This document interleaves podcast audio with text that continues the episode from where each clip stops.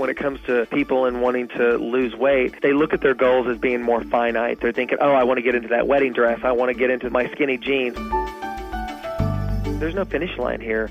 This is something that is going to be a part of your life for the rest of your life. Coming up, Ariane talks with fitness expert Bob Harper next on Change Nation from the first 30 days.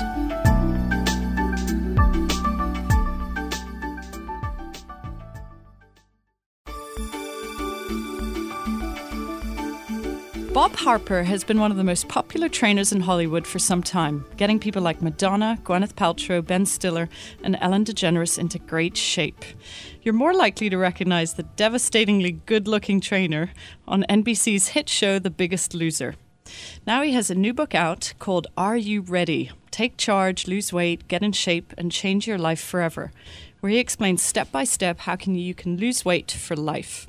Bob is here with me today on Change Nation to talk about this new book and to share his tips on a change that so many of us would like to make, losing weight. Bob, it's a pleasure to welcome you to the show. Oh, it's so great to be here. So, Bob, my first question is why is it that some people can eat anything, not exercise, stay thin, and so many of us put on weight? Oh, those people drive me nuts. They, they, do. they were blessed with a high metabolism. Unfortunately, they are in a very small minority. I know so many of us look at them and go, "It's just unfair." It is unfair. It's unfair. I mean, I have to I have to work out all the time. I have to make the right choices that I try to teach people all the time. So those people that um, get it easy, uh, I have no. Uh, dri- they drive me nuts. so on, on that same vein, what are some of the worst myths, beliefs, things that you sort of try and bust out of people immediately when they're even thinking about losing weight? Well, I think one of the first things I try to tell people is that you've got to eat to lose weight. People think that once they go on a diet, they're going to have to start starving themselves, and it's it's actually getting them on a proper eating schedule. It's like I kind of like compare it to a baby, and when you have a baby and you have to feed your baby uh, uh, like constantly throughout the day, every several hours. It's the same thing. You have a baby that is like um, more manageable and is uh, is, is easier to to handle. It's the same with adults. When you have a person that's trying to um, change their eating habits, and you get them consistently, for instance, eating every four hours or so, then they're going to have better resolve. They're going to have better discipline as opposed to someone thinking, "Oh, I have to starve myself," and then they get to that point where they're just like, "I they're going to eat whatever whatever they can find to put their hands on." Is there a belief or a myth about exercise that we should bust up front? Uh, I think that the first one would be that um, never work out on an empty stomach. I mean. That is one that, that's one myth out there that uh, I have done a lot of damage control on. I try to tell people this: you've got to eat before you work out because it's going to properly fuel your body so you have a more effective workout. So tell me something real quick. What should I eat before I work out?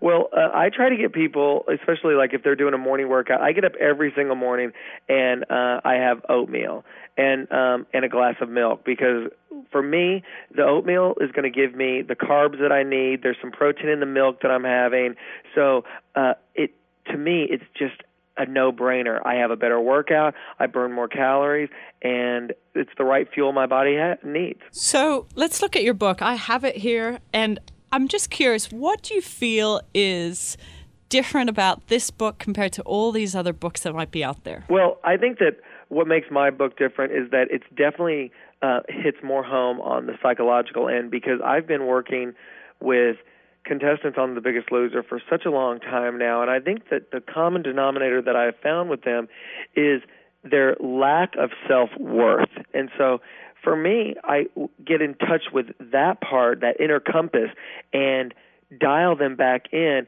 where they grow more accepting of where they are, where they're more realistic with their goals, and the weight starts to fall off. And to me, my book is a lifestyle change as opposed to it just being get a six pack in six weeks. I want to talk a lot more about the book, but I want to come back to something I know you said previously, which is weight loss is all mental.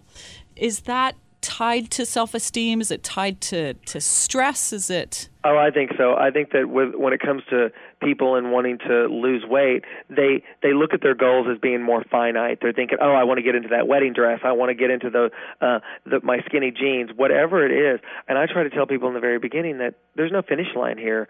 This is something that is going to be a part of your life for the rest of your life. And it's about just trying to make better food choices in the course of your day and it's about trying to um move your body around a little bit more. And i think that when you look at it in those terms it becomes more realistic because we're bombarded with all this publicity and advertising with these women and men that have these unreachable bodies because truth be told i mean they don't even have those bodies a lot of times on the covers of magazines. So i think that when you get people to just work with what they have, respect themselves enough and respect their bodies enough, then they're going to have a better quality of life. And that's what I'm all about. Bob, if someone's in the first 30 days of thinking about this, I know one of the things you talk about is the importance of really being ready. Yes. What what does that mean? I Well- think I've been ready for years. well, that's the first question I always ask people is like, are you ready? Because until you're ready, my book, for instance, it would only be words in a book or words on pages. You've got to be able to take charge of this, and you've got to be able to um, have ownership. And when you're ready, then there's nothing that you can do. There's nothing. There's no excuse that will stand in in your way. so what gets someone ready? Well, I think that for a lot of people, it could be a health scare. It could be just all of a sudden realizing that I just don't feel good anymore. The uh, the clothes that I used to wear don't fit. They're too tight. It's it's it's that you're avoiding yourself in a mirror. You um, don't want to get your picture taken anymore because you don't want to see what you look like. And when all of a sudden you take that ownership and you go, okay, you know what? uh, lumps and all, this is me. This is what. This is who I am. And uh, I do want to start making changes. That's when a person is in that classic position of uh, being ready. So let's talk about this inner compass plan. How do I get in touch with my inner compass? What are the steps involved in doing that? I think the main thing it becomes this. I always, I talk about a food journal and being able to uh, keep a track of what you're eating because it becomes so much more. It becomes about like not only what you're eating, but kind of a, a guidance of how you're feeling and what what's going on in your head? Because the things that we say to ourselves it's it, it can be so damaging and I try to be so much more uplifting about it. So it gets you get you you get targeted in of how you really feel about yourself. That's the tr- that's the first step of that inner compass. It's getting yourself in that arena of okay, you know what? I I I have gained a hundred pounds or fifty pounds or whatever it may be, and then being able to work from your starting point. What's the second step? I think the second step is just implementing it. It's it's about it's about going on in your life and people say in a 12 step program of fake it until you make it. It's kind of in that same same term. It's like if you don't see what's going on, you have to almost like kind of trust that whole process of it. And that's what my whole book is about is just like kind of trusting the process and then all of a sudden you realize that you are implementing these small tools of writing down your feelings, writing down what you're eating, and taking in a, a self evaluation of yourself, breaking old habits. What's the best thing that anyone can say to themselves when they look at themselves in the mirror, despite of how much weight they have or need to lose? Well, I think that that's different with everyone. I think that uh, you know I've made references to people that I've worked with before. I had one girl that the only thing that she liked about herself was her smile, and I mean it can be that simple. It could be the smallest thing, but being able to just like turn change that way of thinking, turning off that that inner tape recorder and and playing a different song. It's like she was so fixated on how big her butt was and how much she hated it. I was like, okay, I get it, and you get it, and you say it to yourself every time you look at yourself how much you hate your butt. But it's like start focusing on one thing that you like about yourself. It's that small step that really makes you change your way of thinking. I guess your body is always eavesdropping on what you're saying. Absolutely. I mean, you're just like you know what you really feel about yourself. The things that go on in our own heads and our own minds are things that you know, a lot of people would never want to share. And it's just like I believe in turning the light on. I believe in waking up that that elephant that's living in so many people's living room. I know one of the things you believe in is a deep sort of spiritual connection to something greater. Yes. And I just love the idea of how that might be connected to a weight loss program. Certainly hasn't been connected in the past. I know. I think that it's having faith. It's so hard. I, I always tell people it's so easy to have faith when everything's going really well. It's when it's when life really throws you for a loop, and that's when you really have an opportunity to get closer to God or your higher power or, or whatever it is for you. And I really bring that into the arena of weight loss because I think that it really does have something to do with it. When you have faith, when you have faith in the process, you have faith in yourself, you have faith in your support group. I mean, you have faith in your faith can just extend so many, in so many directions. How easy is it to embark on this journey alone without a trainer, without necessarily a gym with all the equipment or, or a friend to sort of keep you motivated? Is it possible? I think that it's absolutely possible because the one thing that we all have is the triumph of the spirit and our we we can put we can do anything that we put our minds to. And when you give people that kind of strength or that kind of power, and you go, okay, you know what? I can make this kind of change. I can do something different. When you get people thinking like that, they're not going to have those excuses anymore of uh, if I had a trainer or if I could afford a gym membership because they're going to find something that works for them. So, for that category of people, what have you found does work? What are low hanging fruit ways of really getting started?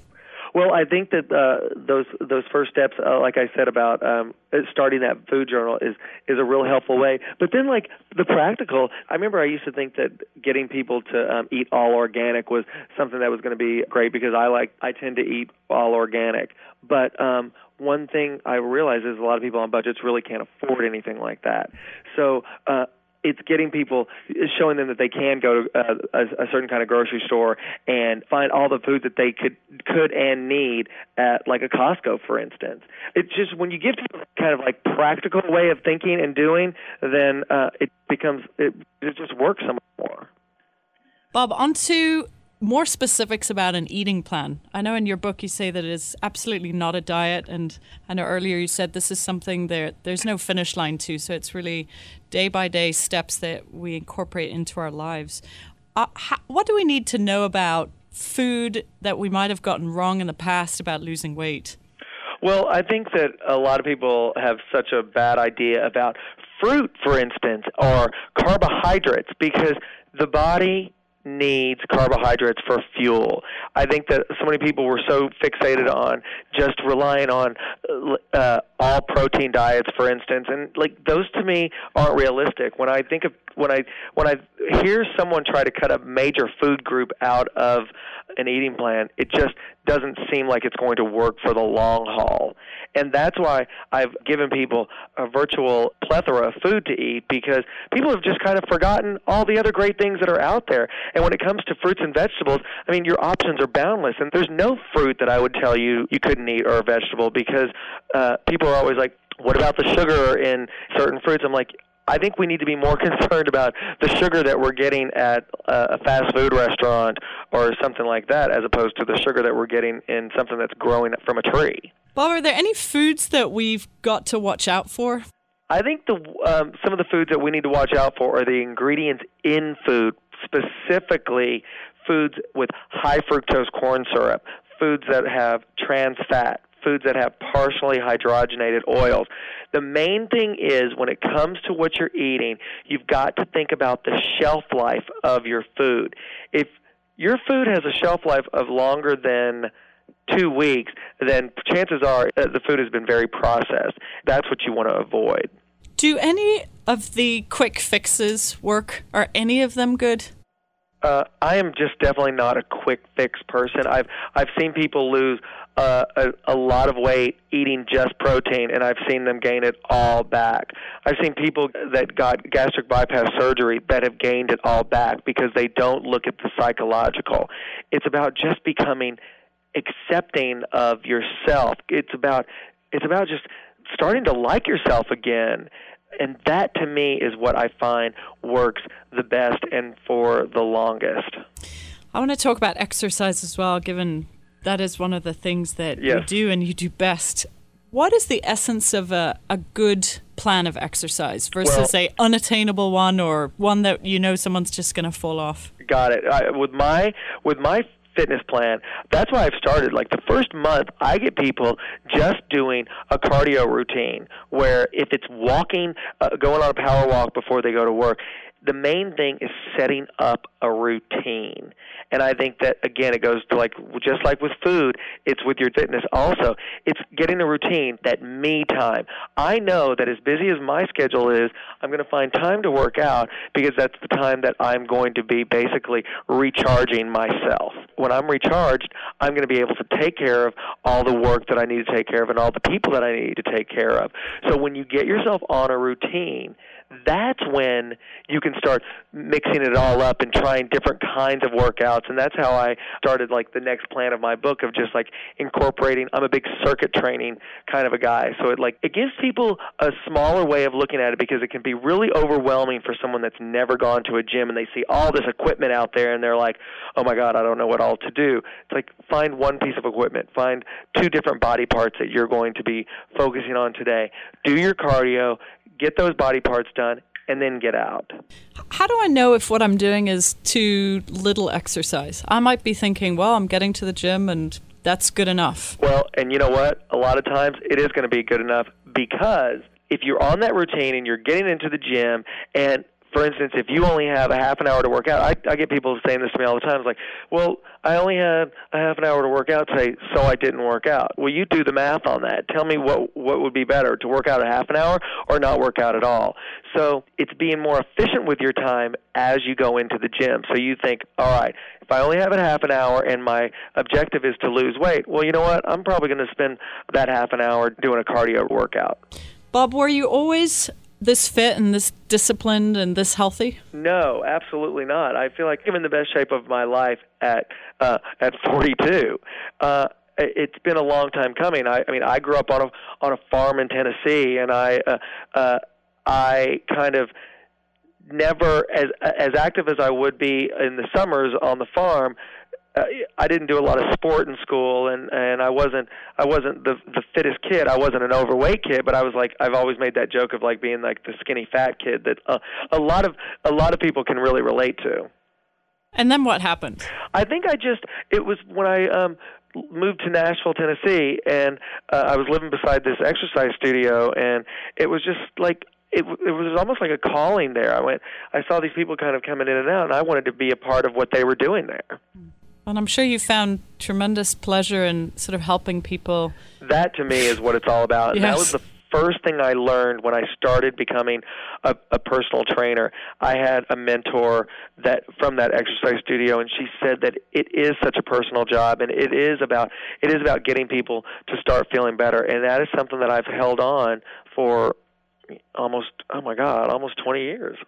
Bob, I have a couple more questions. One is from a lot of women that I've spoken to here in New York City. How do you deal with the last 10 pound syndrome?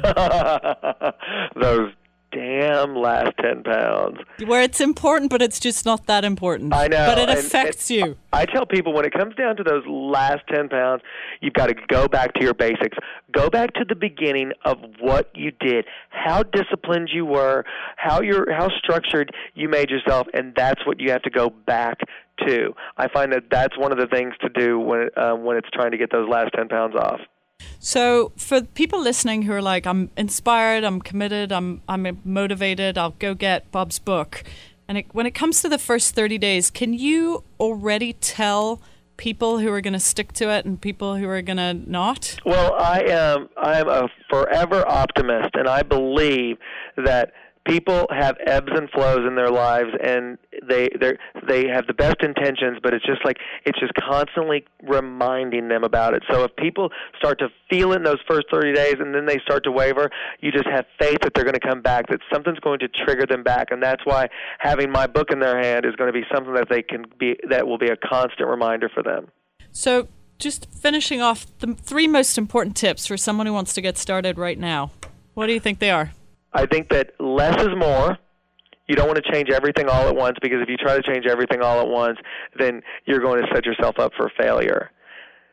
That would be the first thing that I would say. The second one is to stop drinking your calories people are drinking so many sodas and and and high sugary drinks that will that alone will um start to lose weight and the third thing is watch your portion control. I get people all the time that are, are so skeptical about cha- changing their eating program, and I'm like this. Okay, you know what?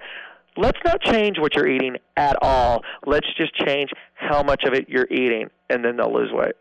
So, Bob, the way we end off all our interviews here on the show is we asked all our experts the same three questions, and they're actually three questions all about change in general. So they're Okay. not subject specific. So here they are. What is the belief that you personally go to during times of change in your life? Oh my God, that's easy. That is that's God. I mean, that is just my place that I go to that just like keeps me sane. Fill in the sentence. The best thing about change is. the best thing about change is the uncertainty of what's ahead. I believe that life's biggest accomplishments come in the free fall of life. And what is the best change that you've ever made? Uh, the best change I ever made was packing up my car in Nashville, Tennessee, and driving across country by myself uh, to Los Angeles, California, with no money, no nothing, just a dream. And that's what I always tell people: if you believe it enough, do it. Follow your dreams and and go for them with everything that you've got, and you can achieve greatness. We love those kind of stories and changes here. Bob, thank you. How exciting, fun. I feel I'm getting a workout just talking Oh, to well, you. it has it has been fantastic talking to you. And so many people love you. My whole team is in love with you, and I hope our paths cross somewhere soon. I would love that. You've been listening to Bob Harper on Change Nation. For more information, please run out and get his book, Are You Ready? And certainly visit his website as well, mytrainerbob.com. And for more interviews with other fabulous experts and change agents, please visit us at first30days.com.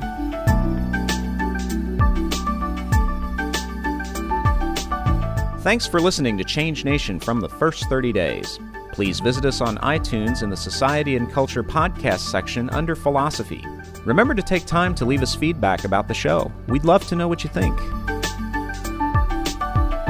Change Nation is a production of the First 30 Days Incorporated. Copyright 2008, all rights reserved.